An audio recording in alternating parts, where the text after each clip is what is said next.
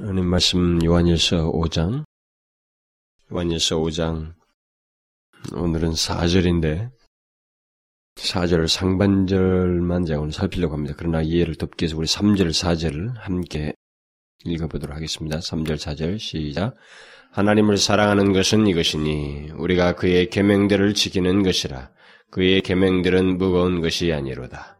대저 하나님께로서 난 자마다 세상을 이기니라. 세상을 이긴 이김은 이것이니 우리의 믿음이니라. 우리는 지난 시간에 그 하나님을 사랑하는 것은 음, 그의 계명을 지키는 것이고 하나님을 사랑하는 자에게 계명은 무거운 것이 아니다.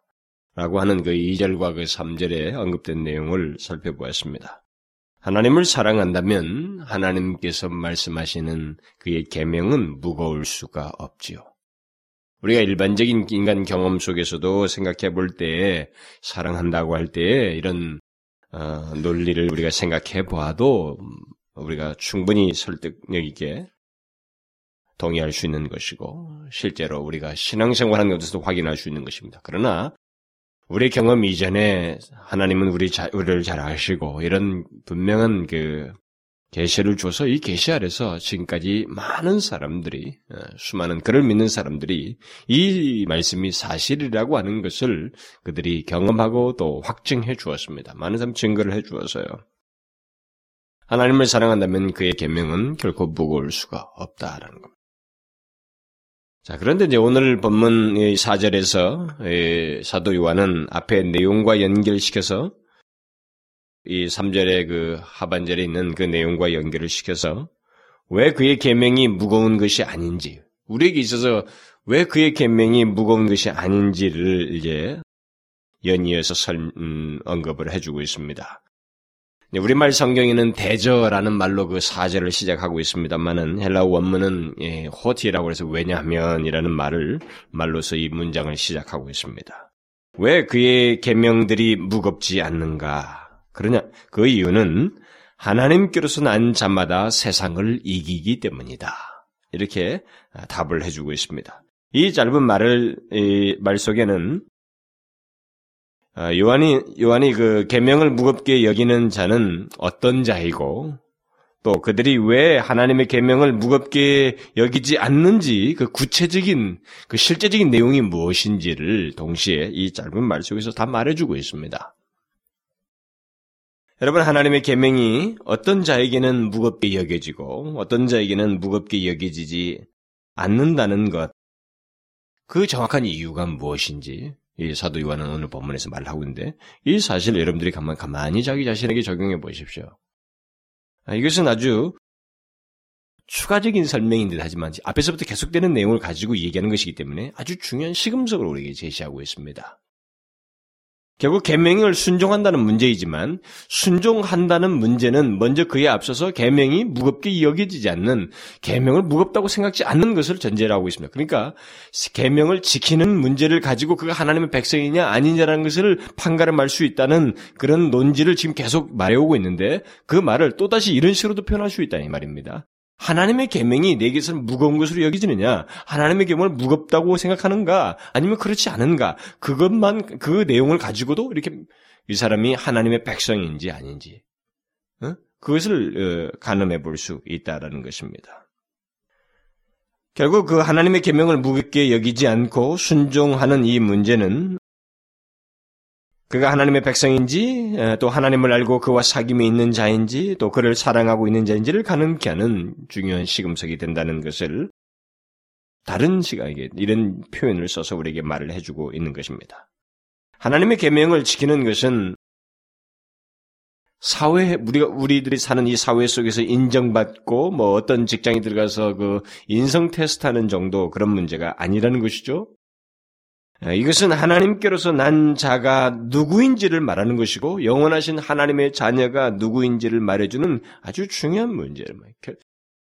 영원성이 관련된 문제예요. 한 인간의 존재와 그 이 존재의 영원한 것과 관련돼 있고 그리고 영원하신 하나님과 관련된 문제예요. 근데 그 문제의 결정적인 이 시금석이 무엇이냐라고 했을 때 계명을 지키는 것.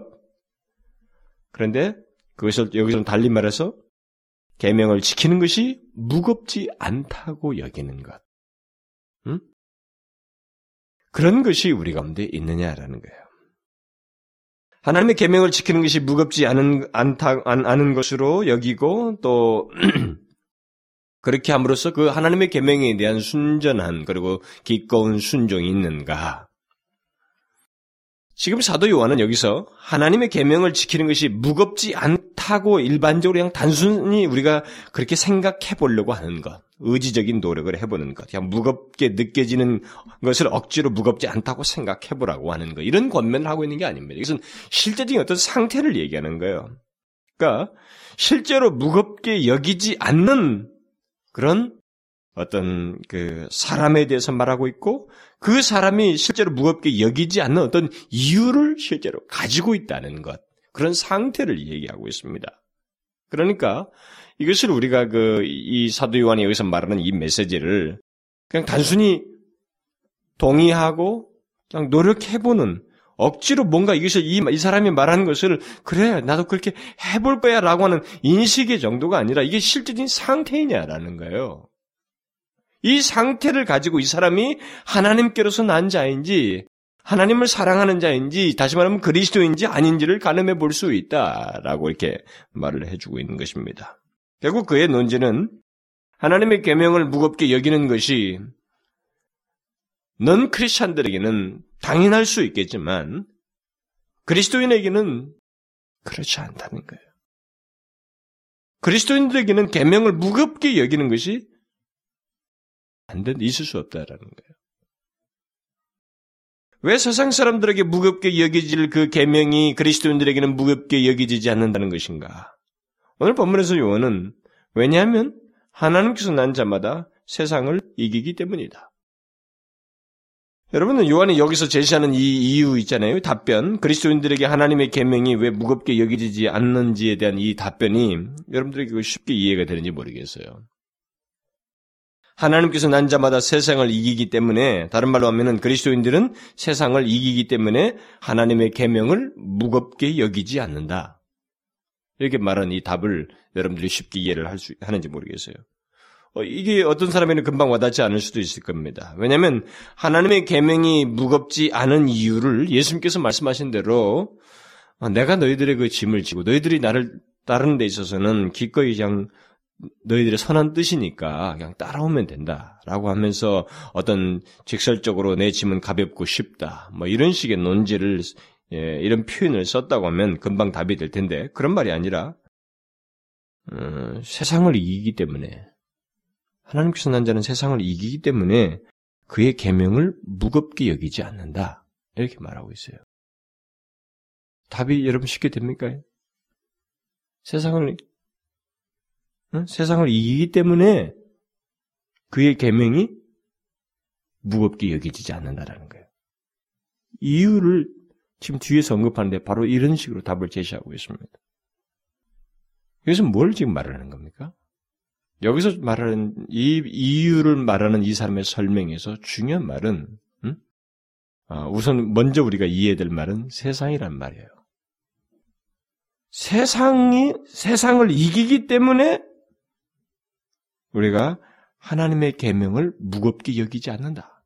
그리스도인들은 세상을 이기기 때문에 하나님의 계명을 무겁게 여기지 않는다. 이렇게 말하고 있습니다. 여기서 중요한 그래서 세상이란 말을 먼저 이해, 이해할, 이해하는 겁니다. 결국 요한이 여기서 이렇게 말하는 것은 어, 세상을 이기기 때문이다라고 이렇게 말하는 것은 인간이 보통 하나님의 계명을 무겁게 여기는 것은 여기는 이유는 결국 세상 때문이라는 겁니다. 이걸 잘 알아야 돼요. 인간이 하나님의 계명을 왜 무겁게 여기 무겁게 생각하는가? 무겁다고 여기는가? 그것은 세상 때문이라는 거예요. 세상에 제가 뒤에서 설명할 겁니다만 세상 때문이라는 거죠. 그래서 세상에 속한 자에게는 계명이 무겁고 반대로 세상을 이긴 자에게는 그의 계명이 하나도 무겁지 않다는 거예요. 아주 놀라운 진리를 여기서 말해주고 있습니다. 이게 단순한 내용 같지만, 단순한 서술 같지만, 아주 중요한 진리를 여기서 말해주고 있어요. 그러니까, 그냥 사, 3절 정도 얘기하고 무거운 것이 아니로다. 이렇게 말하고 탁 넘어가도 될 법한데 이렇게 하면 우리가 정확하게 이해를 못해요. 억지로 무거운 것이 아니라고 인식하라는 것인가? 너희들은 그렇다는 것을 그냥 미, 믿으라 그냥 억지로 믿으라는 것인가?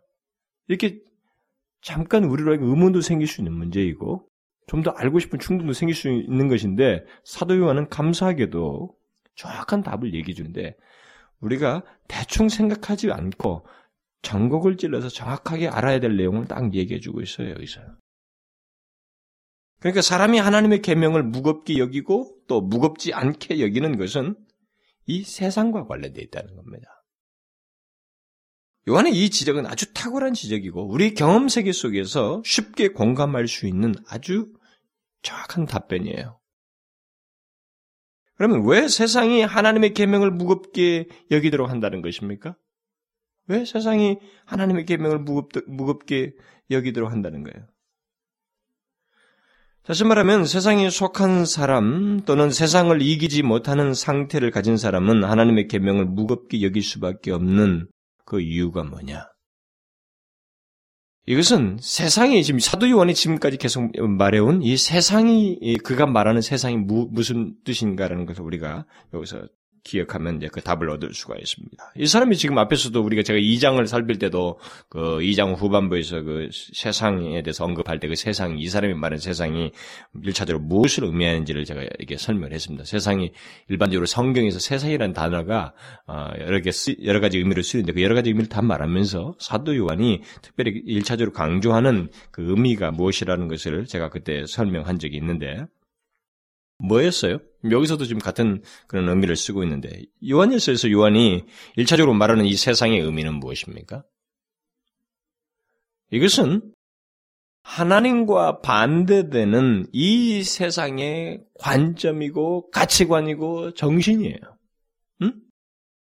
이 세상이 하나님과 반대되는 그리고 하나님을 영화롭게 하는 것, 주님을 기쁘시게 하는 것과 반대되는 인간이 가지고 있는 이 세상의 보편적으로 이 세상에 속한 사람들이 가지고 있는 가치관과 그 관점, 정신을 얘기하는 겁니다. 우리는 세상에서 볼 수 있는 그 어떤 타락된 사, 타락된 어떤 그 행동이라든가 어떤 현장들 그런 모습, 그 타락한 생활 같은 것을 생각하면서 그것이 세상이다. 이렇게 여기서 세상을 사랑치 말라 할 때 그 세상이다라고 이렇게 보통 생각하는 경향이 있습니다만 그렇게 생각하면 안 됩니다. 그것은 아주 부분적 일차적 아주 그냥 하나의 드러나는 행동이에요. 빙산의 일각입니다. 감추진 더 내용이 있어요. 세상은 어떤 죄악된 행동이나 생활이기 이전에 하나님을 거스르는 모든 정신과 가치관이에요. 그러니까 하나님을 거스르는 정신과 가치관 그리고 그 관점은 꼭 술집 같은 그 향락의 장소에서만 나타나는 것이 아닙니다. 그것은 정상적인 정신을 가지고 일하고 연구하고 대화하는 이 보편적인 모든 사람들 속에서 이 모든 이 세상의 모든 현장 속에서 나타날 수 있어요. 그러니까 이 세상 신의 주관 아래서 사단의 주관 아래서 나타나는 정신과 가치관. 그것은 하나님과 그에게 속한 모든 것을 거스르는 일을 하기 때문에 바로 그런 정신과 가치관을 요한은 일차적으로 세상이라고 말하면서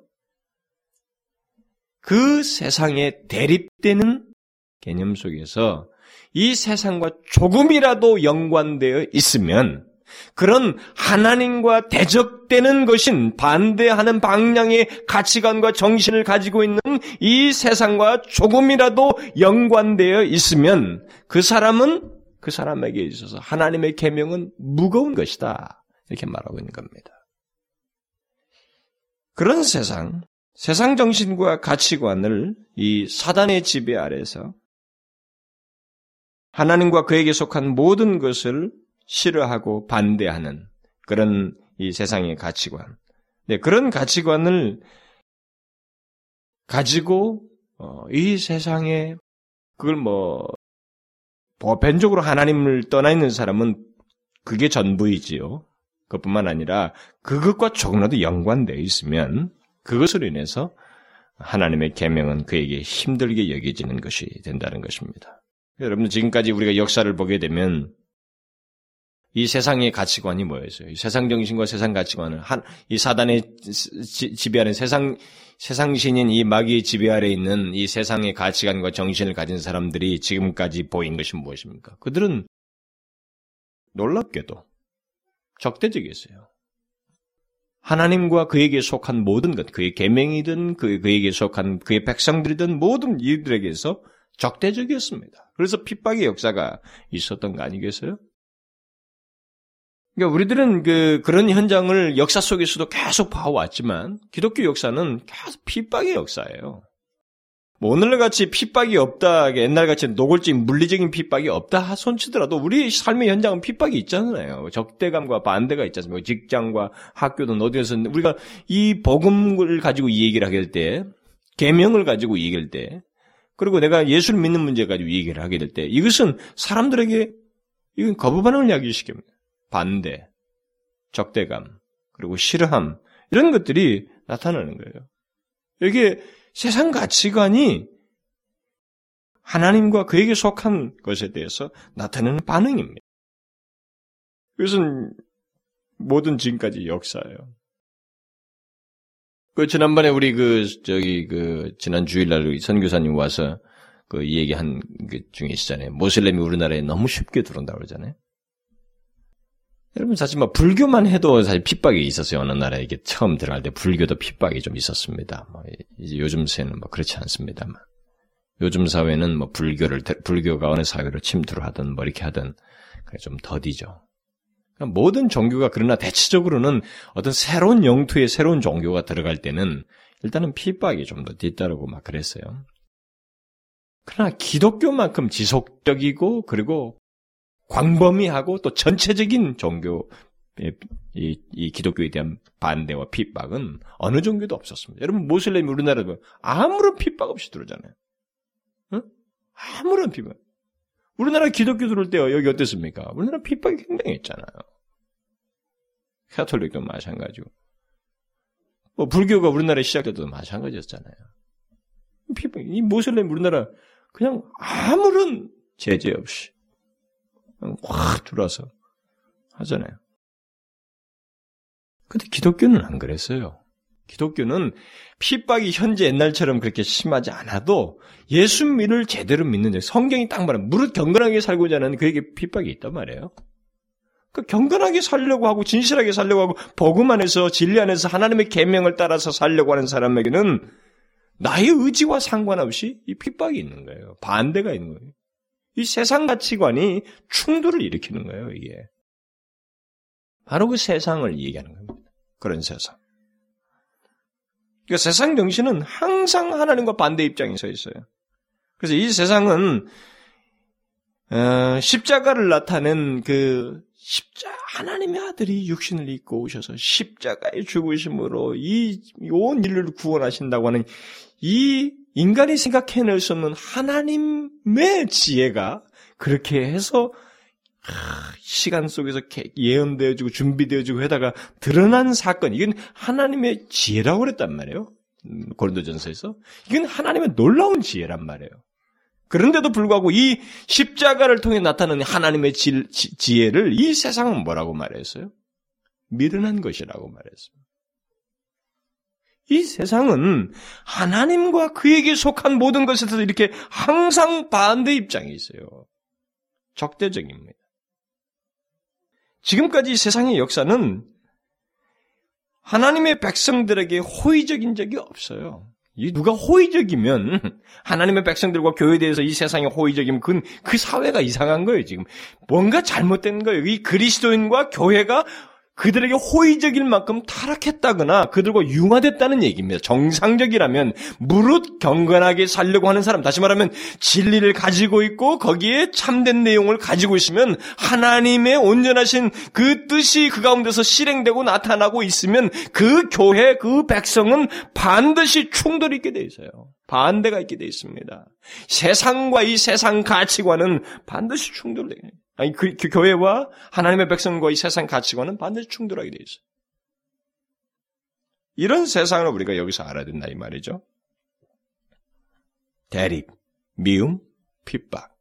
이게 하나님의 하나님과 그에게 속한 것들에 대해서 이 세상에 보인 반응이었습니다. 그럴 수밖에 없는 것은 세상에 속한 것, 곧 그 세상 정신과 그 가치관이 사단에게 속하여서 본질상 하나님과 그에 속한 모든 것을 적대하는 이 대단한 영적인 싸움이기 때문에 그래요. 그래서 우리의 싸움은 혈과 육에 대한 것이 아니다. 공중권세 잡은 자, 악한 영들에 대한 것이다. 라고 이 바울이 빌립보서 아니 저기 예배소서 6장에서 말을 한 것입니다. 그런데 여기 오늘 본문에서 중요한 것은 세상은 하나님과 그에게 속한 것, 그것이 그의 말씀이든 그의 백, 그의 백성들이든 그 모든 것에 적대적이다고 하는 그 사실을 아는 거예요. 오늘 본문에서 말한 이 세상이 바로 그런 성향을 가지고 있다라는 것을 아는 것입니다. 하나님과 그의, 그에게 속한 음, 모든 것에 대한 세상의 이 같은 적대성 때문에 하나님은 우리들이 그냥 하나님을 믿는 것, 그리고 하나님의 말씀을 듣고 따르는 것, 그의, 그의 계명을 지키는 것, 이 모든 것은 무겁고 힘들고 두렵다는 인식을 이 세상에 만연시켜 버렸어요. 그리고 그런 실, 그렇게 느끼게끔 하는 역사적인 증거들을 핍박의 역사를 통해서 또 우리들이 사는 가운데서 경험하는 것 속에서 많이 느끼고 보여주었습니다. 그렇잖아요. 세상이 지금까지 이 세상 가치관이 하나님과 그에게 속한 하나님의 계명을 따르는 데 있어서도 그렇고 또 하나님을 믿는 백성들에 있어서도 그렇고 항상 적대적임으로 인해서 하나님을 믿고 따르는 것이 무겁다, 힘들다, 두렵다. 라고 하는 생각을 갖게끔 하는 그런 결과를 이야기시켰다. 실제로 그렇잖아요. 우리가 하나님의 계명을 진실하게 따르려고 할 때, 우리가 어떤 때는 죄와 타협하지 않을 수 있습니다. 그러나 이 세상은 죄와 타협하지 않으면 못 먹고 산다고 하는 논리를 강력하게 가지고 있는 사회 아니겠어요? 그런 가운데서 우리는 어떻게 되겠어요? 충돌이 반드시 생깁니다. 그러니까 계명을 지킨다는 거 기계 하나님의 말씀을 따라서 경건하게 산다고 하는 것이 이 사회 속에서는 그런 충돌을 통해서 우리로 하여금 이렇게 힘들게 우리에게 뭔가 어려움을 준다고요. 응? 우리를 분리시키고 우리에게 무슨 뭔가 고통을 주고 손해를 야기시키기 때문에 우리는 계명을 지키는 것이 예수를 믿는 것이 무겁다, 힘들다, 뭐 두렵다라고 하는 이런 생각을 갖도록 했단 말이죠. 그러니까 그리스도인들은 항상 그 이 세상 정신과 가치관을 가진 자들의 그 태도, 그리스도인들을 향해서 갖는 이, 이 세상 정신과 가치관을 가진 사람들의 그 태도는 하나님의 계명을 지키는 것이 무겁고 힘들다라고 하는 그런 것을 갖게 했기 때문에 일차적으로 그 이런 세상과 관련된 연관된 부딪 그런 세상에 무엇이라도 좀 관련돼 있을 때는 당연히 이런 이해 속에서는 하나님의 계명을 지키는 것이 어, 무겁다라는 생각을 얼마든지 가질 수 있단 말이죠. 그런데 이렇게 외부적으로 오는 것뿐만이 아니라 음, 외부적으로 이 세상이 어, 이렇게 하나님의 백성을 향해서 이렇게 세상이 나타내는 외부적인 이런 무겁게 느낄 만큼의 어떤 나타나는 표현이라든가 행동 말고 어, 이런 외부적인 반대나 미움이나 핍박을 가는 그 세상 말고 우리 각각에게 사람들 개개인에게 있는 세상 정신과 가치관이 있어요. 어떤 사람에게 한 개인에게 세상 정신과 가치관이 있게 될 때 이 세상 정신과 가치관은 그러니까 사람 안에 있는 세상이라는 표현을 쓰는데 로존스가 이런 말을 써도 돼요. 근데 어, 가능할 수 있죠. 그러니까 사람 안에 세상이 있단 말이에요. 그러니까 우리가 흔히 말하면 여기서 요한이 말하는 세상이라고 하는 그 의미가 일반적인 이 세상에 지배하는 가치관과 이 정신이라고 했을 때 그것은 어떤 한 개인이 그런 세상 가치관과 세상 정신을 받을 수 있겠 가질 수 있지 않겠어요? 개인이 가지고 있단 말이에요. 그러면 내가 그런 세상 가치관과 정신을 가지고 있다면 내 안에 세상이 있는 거예요. 그렇죠? 바로 내 안에 이런 세상을 가지고 있게 될 때, 내게 있어서 바로 그런 사람은 계명을 지키는 것이 대단히 무겁다라는 겁니다. 무겁게 여겨진다. 내 안에 있는 세, 내 안에 있는 세상이라는 게 뭐겠어요? 내, 내 안에, 내가 가지고 있는 그 세상 정신과 그 가치관이라는 게 뭐겠냔 말이에요. 어? 여러분, 우리 한 개인이 세상 정신과 가치관을 가지고 살아간다고 할 때 그 사람은 그건 어떤 내용이에요? 이 세상에 가지고 있는 세상 정신과 가치관을 가지고 사는 한 개인의 모습이라는 게 뭡니까? 그것은 기준이 없고 진리가 없거든요. 기준이 뭡니까? 자기 존재예요. 아집입니다. 본성입니다. 아직과 본성이에요. 한 개인에게 있어서 이 세상 가치관과 정신이라고 하는 것은 자신의 아직과 본성을 따라서 살라고 하는 것입니다. 그러니까 자신의 본성과 아집을 가지고 살라고 하는 것인데 하나님의 계명은 그걸 거역하잖아요. 그걸 반대한다고요. 그것은 하나님과 무관한 것이란 말이에요. 그러니까 하나님의 계명은 그것을 반대하는 진리를 우리에게 소개하는 것이니까 바로 그런 사람에게 있어서 하나님의 계명은 충돌을 야기시켜요. 그래서 하나님의 계명은 자기가 내 아집대로 말이에요. 내 본성대로 살려고 사고를 싶은데 하나님의 계명은 그렇지만 안, 아, 하지 말라고 난 말이에요. 그러니까 그걸 이런 아집을 가지고 있는 사람에게 있어서 이 계명을 받아들인다, 지킨다는 걸 한번 생각해 봐요. 이건 무거운 겁니다. 이건 거추장스럽고 답답하고 힘든 일이에요. 바로 이런 맥락에서 보면 이런 자기 안에 있는 이 세상을 생각하게 될 때 이것은 이 사람이 몸이 지금 예배당 안에 있느냐, 많은 그리스도인들 가운데 있느냐, 이것이 그렇게 중요하지 않다라는 거예요. 몸이 아무리 교회당 안에 있어도 자신 안에 세상 정신과 가치관을 가지고 있다면 그 사람에게 하나님의 계명은 여전히 무거운 것이 될 수 있단 말이에요. 이것은 이런 맥락에서 보면 오늘날에 예수를 믿는다고 하는 교회당에 있는 많은 사람들에게도 이 말이 중요한 시금석으로 제시돼야만 한다는 것입니다.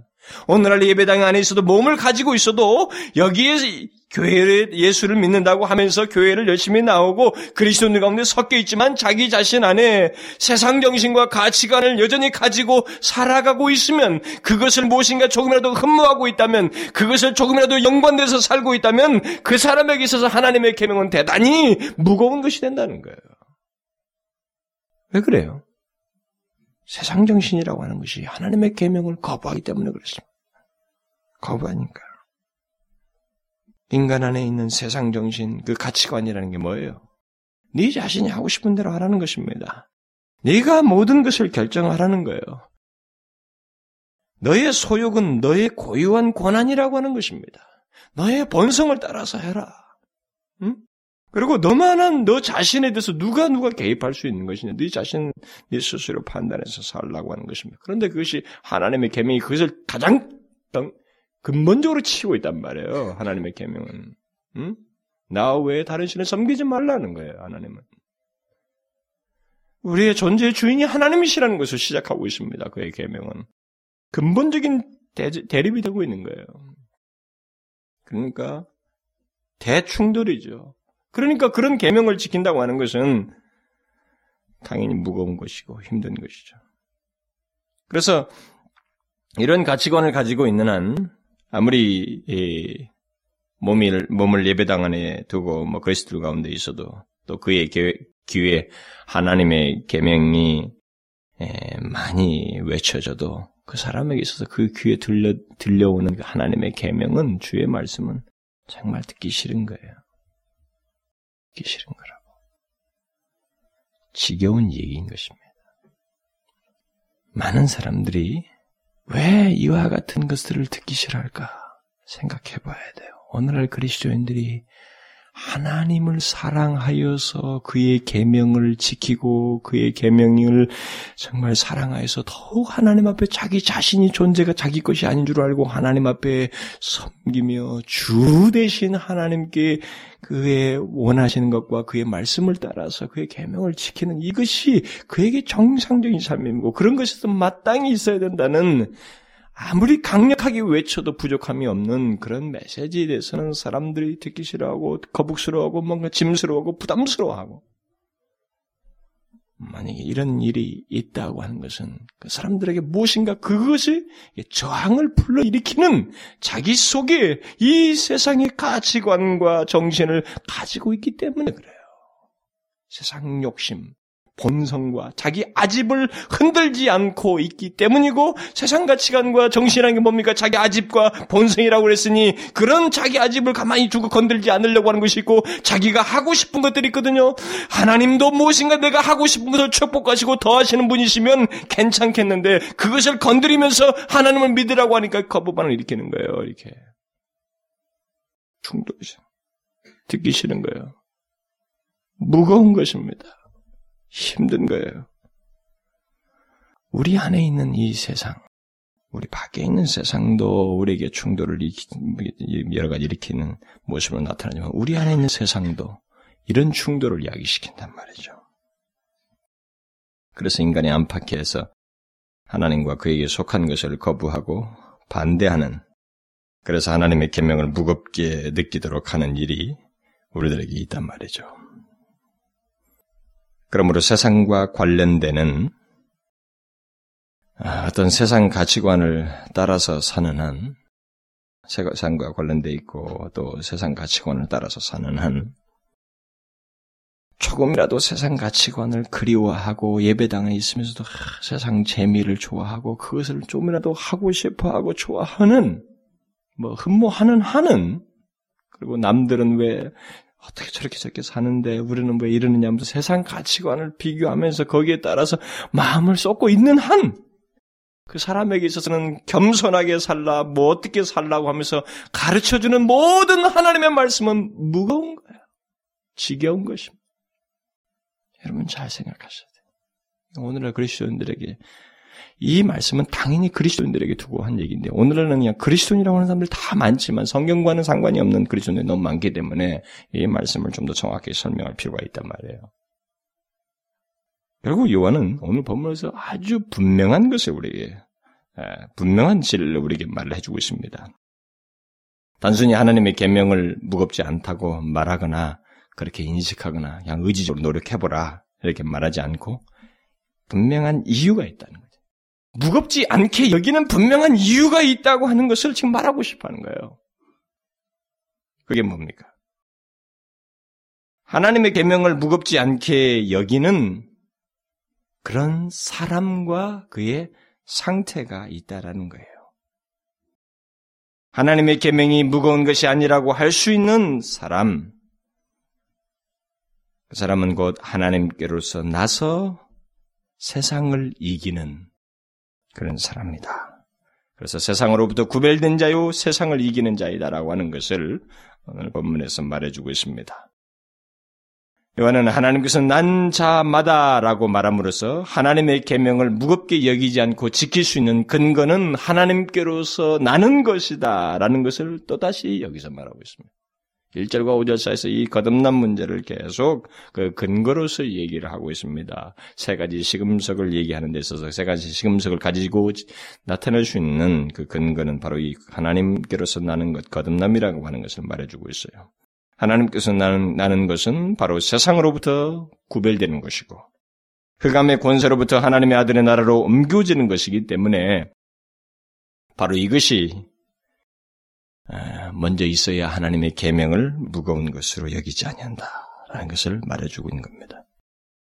이 세상, 곧 세상 정신과 가치관을 벗고 새로운 가치관을 갖게 되지 않는 한, 그래 거듭나서 새로운 가치관을 갖게 되지 않는 한, 그 사람에게 있어서 하나님의 계명은 뭐 노력하고 무슨 뭐 인식해볼 얘기 아니라는 거예요.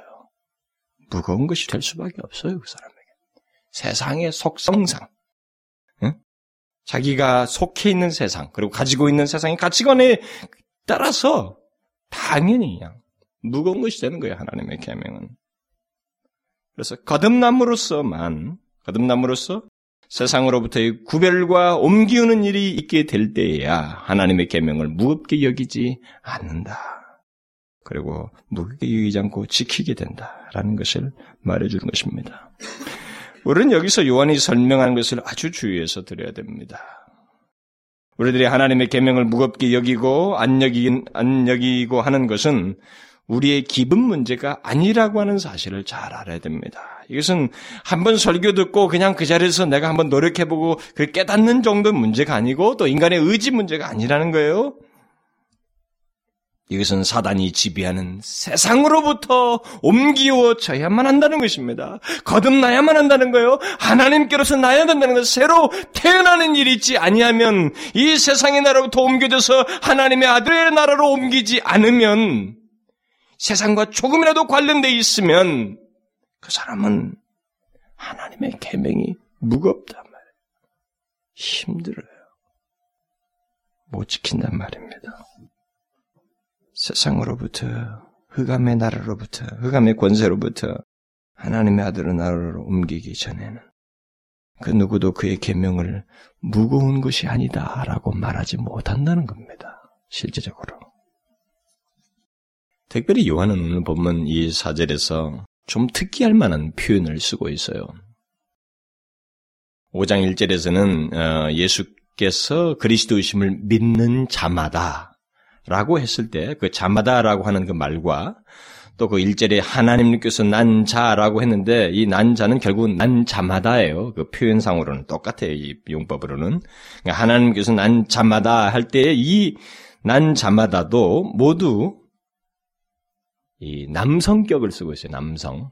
이 남성격을 쓰고 있는데 그 사람을 그 강조 남성격을 써서 이 사람을 강조하는데 그 똑같은 어법을 지금 쓰고 있는데 여기 사절에서는 하나님께로서 난 자마다 할 때 이 난 자마다라고 하는 이 말은 사람을 지칭하는 남성격을 쓰지 아니하고 중성을 썼어요.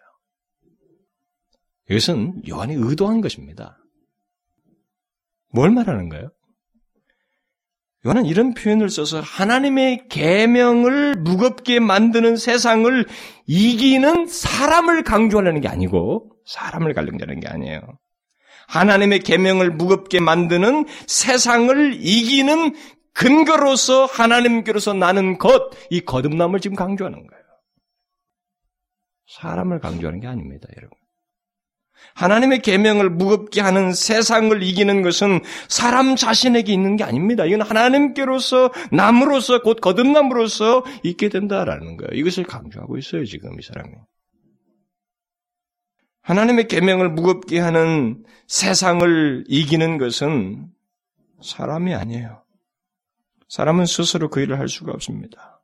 그것은 오직 하나님께로서 남음으로서다. 그래서 번역은 하나님께서 난 자마다라고 해야 하겠지만 강조점은 사람이 아니라 하나님께서 난 것, 하나님께서 낫다고 하는 사실, 어떤 사람이 결국 하나님께서 낫다고 하는 사실이 결국은 그것이 하나님의 계명 거기에 대해서 무겁게 여기지 않고 지킬 수 있는 근거가 된다고 하는 것. 그것이 그에게 있어서 지킬 수 있는 가능성이 된다는 것을 요한은 여기서 강조해주고 있습니다. 그러니까 하나님께서 남으로서 하나님의 계명을 무겁게 만드는 세상으로부터 옮겨져야 그래서 전혀 새로운 그래서 옮겨져서 전혀 새로운 가치관을 가지고 계명이 무거운 것이 아니라 기쁨으로 지킴으로써 오히려 또 가볍고 쉬운 것이고 궁극적으로 우리를 위한다는 것 때문에 기꺼이 지키고자 하는 그런 즐거움이 이 거듭난 자에게 있게 된다. 거듭나지 않고서는 그러한 그 계명에 대한 태도가 생길 수가 없다는 거예요. 그러니까 세상에 속한 가치관을 조금이라도 가지면은 계명은 그런 식의 기꺼운 반응을 계명에 대해서 기꺼운 반응을 가질 수가 없다라는 겁니다. 그러니까 하나님께서 남으로서 더 이상 세상 지배를 받지 않냐고 새로운 가치관을 가지고 어, 삶을 사는 것, 그 계명에 대해서 반응할 때 그 사람에게 있어서는 계명은 정말로 오히려 자기에게 유익이 되거든요. 이건 오히려 자기를 위하는 것이라는 걸 알게 되기 때문에 새로운 가치관을 통해서 보는 겁니다. 아, 이것은 나를 하나님 선하시게 선하신 뜻이단 말이에요. 나를 더 영적으로 성숙하게 하고 나를 바르게 하고자 하는 하나님의 그 놀라우신 배려이다고 하는 것을 알기 때문에 오히려 그것이 기쁨이 되고 즐거움이 되고 계명이 돼서 기꺼운 반응을 나타낸단 말이에요. 그런데 거기에 조금이라도 적대가 되는 세상적인 가치관을 가지고 있어 봐요. 이렇게 아이고 나는 저렇게도 못하는 세상에 저렇게 저런 재미도 못하고 막 이런 거 막 그런 것에 대해서 흠모하면서 그 정신과 가치관을 가지고 이렇게 예, 하나님의 계명을 본다고 생각해 보세요. 얼마나 힘들겠어요. 충돌이 계속 생길 거 아니겠어요? 응? 자기 안에서? 여러분 잘 생각해 봐요. 여러분들에게 있어서 하나님의 계명이 어떤가를 잘 보면서 이걸 생각해 보십시오. 만약 여러분들이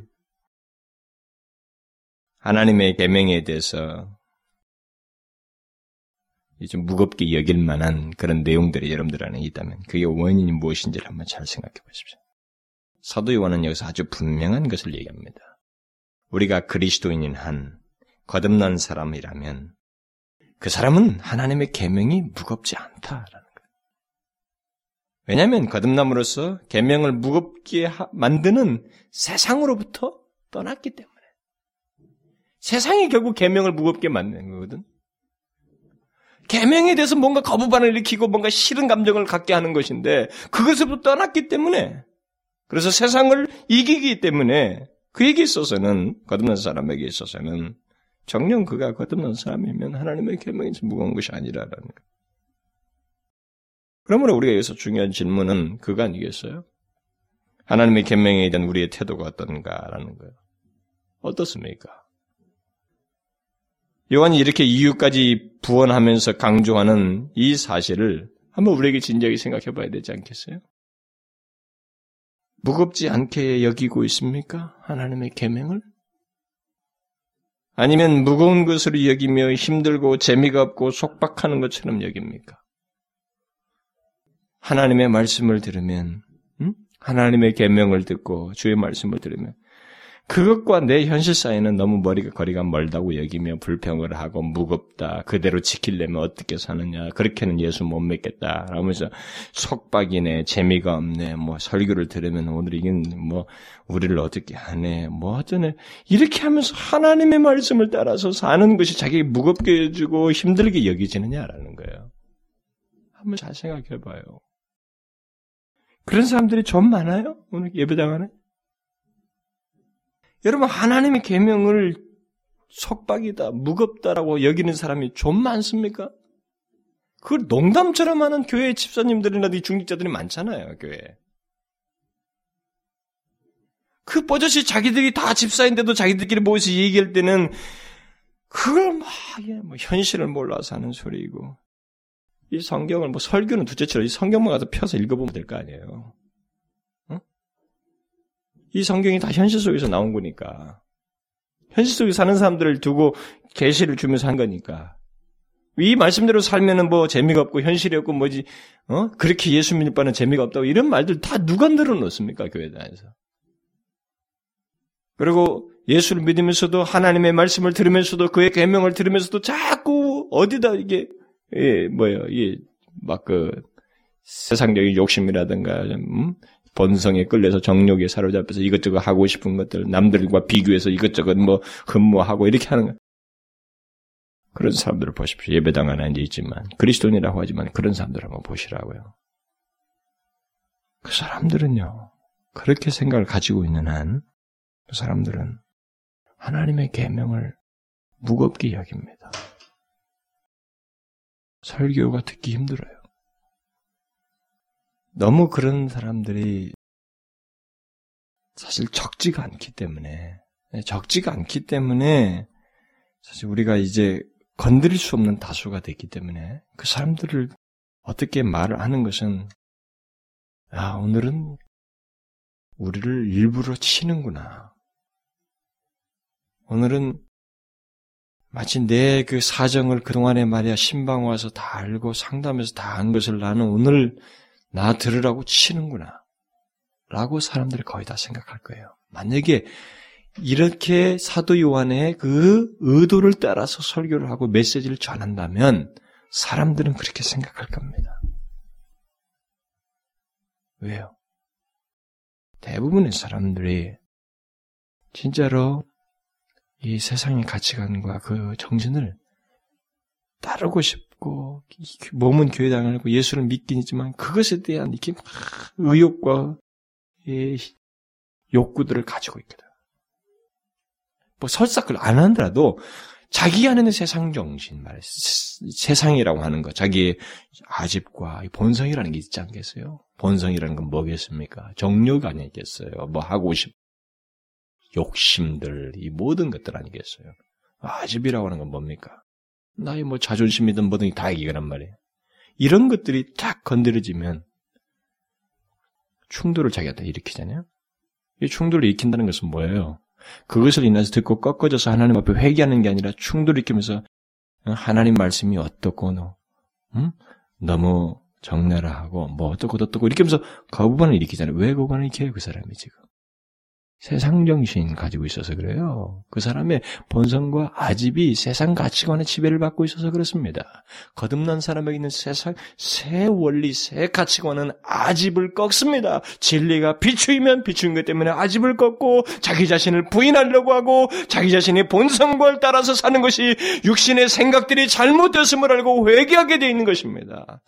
하지 못하고 있다는 것은 그 사람의 본성과 그 아집이 세상 가치관과 정신에 따라서 가지고 있다는 겁니다. 자기 안의 세상을 가지고 있다는 거예요. 그 사람은 하나님의 말씀이 무거울 것입니다. 하나님의 계명이 힘들고 까탕스럽고 지겨운 것이 될 거예요. 그런데 뭐라고 합니까 요한이? 하나님께서 난 자는 하나님의 계명을 무겁게 여기지 않는다. 그 말은 반대로 말하면 무겁게 여긴다고 하는 것은 그것이 그 사람의 실제 모습이라고 하면은 그 사람은 거듭나지 않았다는 거예요. 넌 크리스천이라는 겁니다. 이 요한일서는 그리스도인이란 누구인가를 정의해주는 대표적인 서신이에요. 성경에서. 모든 서신이 다 그렇지만 그리스도인이란 누구이냐? 어떤 사람이냐? 정의하는 거 아니겠어요? 그래서 이걸 한번 생각해 봐야 돼요. 만약 자기가 세상 하나님의 계명을 무거운 것으로 여긴다면 힘들고 재미없고 속박되는 것이라고 생각한다면 그 이유가 무엇인지를 정확히 알아야 돼요. 그 이유는 그가 하나님의 계명에 대해서 적대하는 그 세상 세상 정신과 가치관을 가지고 있기 때문이고, 그 세상 가치관을 따라서 살고 또 거기에 지배받고 있기 때문에 그래요. 더 근본적인 근본, 문제로 들어가다면 거듭나지 않았기 때문에 그렇습니다. 거듭나지 않았기 때문에요. 여러분, 이 문제는요, 이 사도 요한이 여기서 이렇게 말해주면서 말한 이 문제는 참 어떻게 설명해야 될지 어렵게 될 수도 있어요. 왜냐면 이 하나님 말씀을 듣는 사람들 중에는 아이고 이걸 좀 고치시오. 이런 행동을 고치십시오. 어? 좀 이렇게 거룩하게 좀 살도록 노력해 보십시오. 이렇게 어떤 하나 행동을 수정시켜주면 그 사람들은 해보려고 해요. 의욕을 가지고. 그런데 쭉 설명을 하면서 이런 모든 근본적인 문제는 하나님의 계명을 무겁게 여기고 또 믿지 아니하고 형제를 사랑하지 아니하고 이렇게 하는 것은 하지 않는 그렇게 하는 사람 그리스도인데 그렇게 하지 않는 사람은 근본적인 면에서 거듭나지 않았기 때문이다. 이렇게 말하면 이제 계속 예수를 믿는다고 생각했고 이렇게 했던 사람은 이게 상당히 거북스러워요. 힘들고 듣기 힘들 수 있습니다. 아니 내가 지금 예수를 몇 년 믿었는데 뭐 조금 고치라고 그러지 말이야. 이 좀 무겁게 여기지 말고 한번 이제 하나님의 계명을 들으면 기쁨으로 좀 받아들이라 한번 노력해보라. 이렇게 권면하면 되겠는데 그 권면이 아니라 그렇게 하지 못한 것은 근본적으로 거듭나지 않았기 때문이야. 라고 이게 말하고 있단 말이에요. 그러니까 이, 이 말을 딱 듣다 보면 이게 우리한테 거부반응이 생기는 거예요. 힘들어요, 이게. 응? 여러분들 중에도 그런 사람 있을 거예요. 듣기 힘든 사람이 있을 겁니다. 그런데 여러분, 다른 길이 없어요. 성경에 언급되는 모든 계명은 인간의 의지 한 번으로 되지 않습니다. 나면서부터 부패한 이, 이, 이 본성이 인간이 뭘 어떻게 해요? 여러분 봐보세요. 얼마나 수시로 실패하고 좌절합니까? 그게 인간의 노력으로 될 일이에요. 그래서 자기 자신 안에서 이것이 근본적이고 계속적이고 지속적으로 이 문제가 거론될 것 같으면 하나님의 계명을 지속적으로 거, 거부할 것 같으면 순종하지 않을 것 같으면 그리고 형제를 사랑하고 하나님을 사랑하는 것이 내게 실제적으로 계속적으로 없을 것 같으면 다른 문제 찾으면 안 돼요. 몇 번의 노력으로 해보려고 하면 안 돼. 그 사람은 가장 먼저 거듭남의 문제를 해결해야 돼요. 내가 하나님 앞에서 거듭나지 않을 수 있다고 하는 심각한 문제를 가지고 하나님 앞에 내놓아야 된다 이 말입니다. 하나님의 계명을 무겁게 여기는 것이 실제적인 내고 지속적인 모습이라면 그 사람은 다른 데서 원인을 찾으면 안 돼요. 몇 번 노력해서 될 겁니까? 듣기 싫어도 이 근본적인 문제는 그거라는 것입니다. 거듭나야 한다는 거예요. 내가 뭐 집사고 장로이고 목사님 무슨 소용이에요? 어떤 분이 저한테 그런 얘기를 했어요. 아, 저분은 같은 뭐 사역자 같은 데 좀 좀, 사역자인데, 참 갈수록 좀 이렇게, 바뀌었으면, 이게 좀 이게 영적이면 좋겠다. 충만했으면 좋겠다. 근데 처음이나 지금이나 뭐 똑같다. 조금 1년 뒤에 좀 영적일까. 좀 이렇게 기다려보면 몇 년이 가도 10년이 가도 똑같다는. 그렇게 되면요. 다른 데 문제 아니에요. 10년이 가도 20년이 가도 하나님의 진리에 대해서 진실하지 못하고 거기에 대해서 그 분명하고 중심이 서 있지 아니하고 여전히 똑같고 그 모양 그 모습이면 아무리 해박한 지식, 신학적인 지식 거기다 덧입히고 덧입히고 덧입히고 덧입혀봐야 가장 기초한 문제예요 그 사람은 지금 거듭남이 문제인 거예요. 다른 거 아니에요, 여러분. 모태신앙이고 뭐고 간에 이게 문제예요, 이게. 여러분 신학한 사람들이 다 거듭났을 것 같아요? 그건 우리가 모르는 일이에요. 그건 아무도 모르는 일이에요. 그렇게 말할 수 없어요.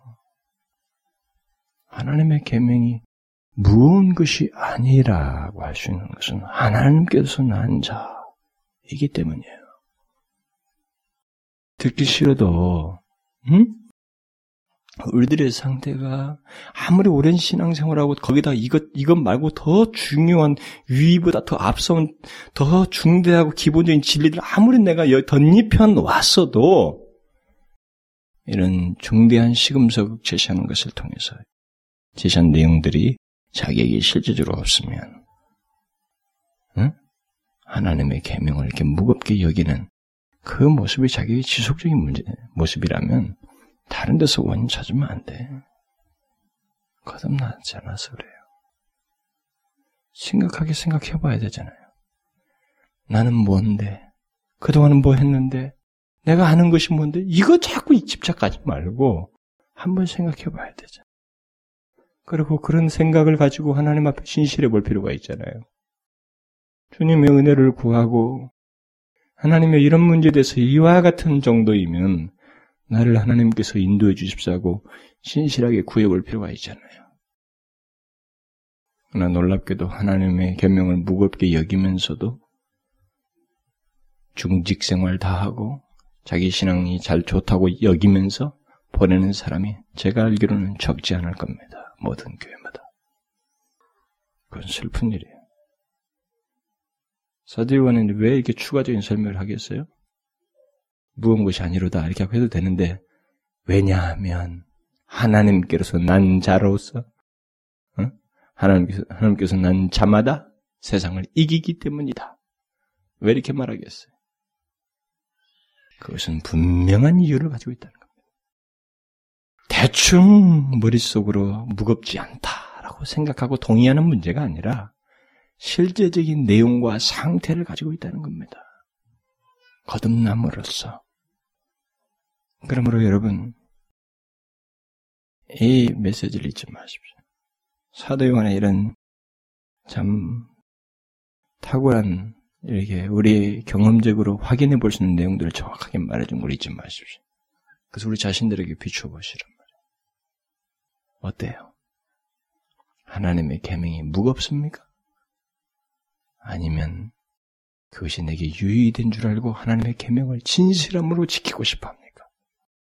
비록 내가 연약하고 넘어지는 일이 있다 할지라도 하나님의 계명을 기꺼이 지키고자 하는 왜냐하면 선하신 하나님의 뜻이기 때문에 나를 향한 기꺼이 지키고 싶어 합니까? 뭐예요? 힘들어 합니까? 억지로 하고 있나요? 기꺼이 합니까? 중요한 시금석이에요. 그 질문을 통해서 자기 자신을 살펴보고 그 이유, 원인을 알아보라는 것입니다. 기도합시다. 하나님 아버지, 하나님 아버지요. 주께서 선하신 뜻으로 우리들에게 주신 그 계명을 하나님이 어떤 이유에서든 이 세상의 가치관과 정신에 사로잡혀서든 어떤 이유에서든 무겁게 여기며 그것을 힘들게 여기고 싫어하는 마음이 하나님의 우리에게 없기를 원합니다. 실제로 그것이 무거운 것으로 여기지 않는 상태가 우리 가운데 있는지를 확인하며 이 시간에 주의 도움을 구하나이다. 하나님 아버지여 우리 가운데 혹이라도 주의 계명을 무거운 것으로 여기는 심령이 싸우거든 하나님의 그를 불쌍히 여기시고 하나님이여 그 원인을 알고 하나님께 도움을 구하며 소생되는 일이 있게 하여 주옵소서. 우리가 하나님 아버지여 잠시라도 무거운 하나님의 계명을 무거운 것으로 여길 만한 그 세상 가치관과 세상 정신을 가지고 거기에 유혹받아서 하나님 아버지여 그런 어리석은 위치에 처하지 않도록 우리를 불쌍히 여기시고 인도하여 주시옵소서. 하나님의 진리를 통해서 우리 자신들을 정확히 보며 어제 하나님의 계명을 선하신 뜻이 있는 그의 계명을 기꺼이 지키며 순종하는 저희들 되게 하여 주옵소서. 예수 그리스도의 이름으로 기도하옵나이다. 아멘.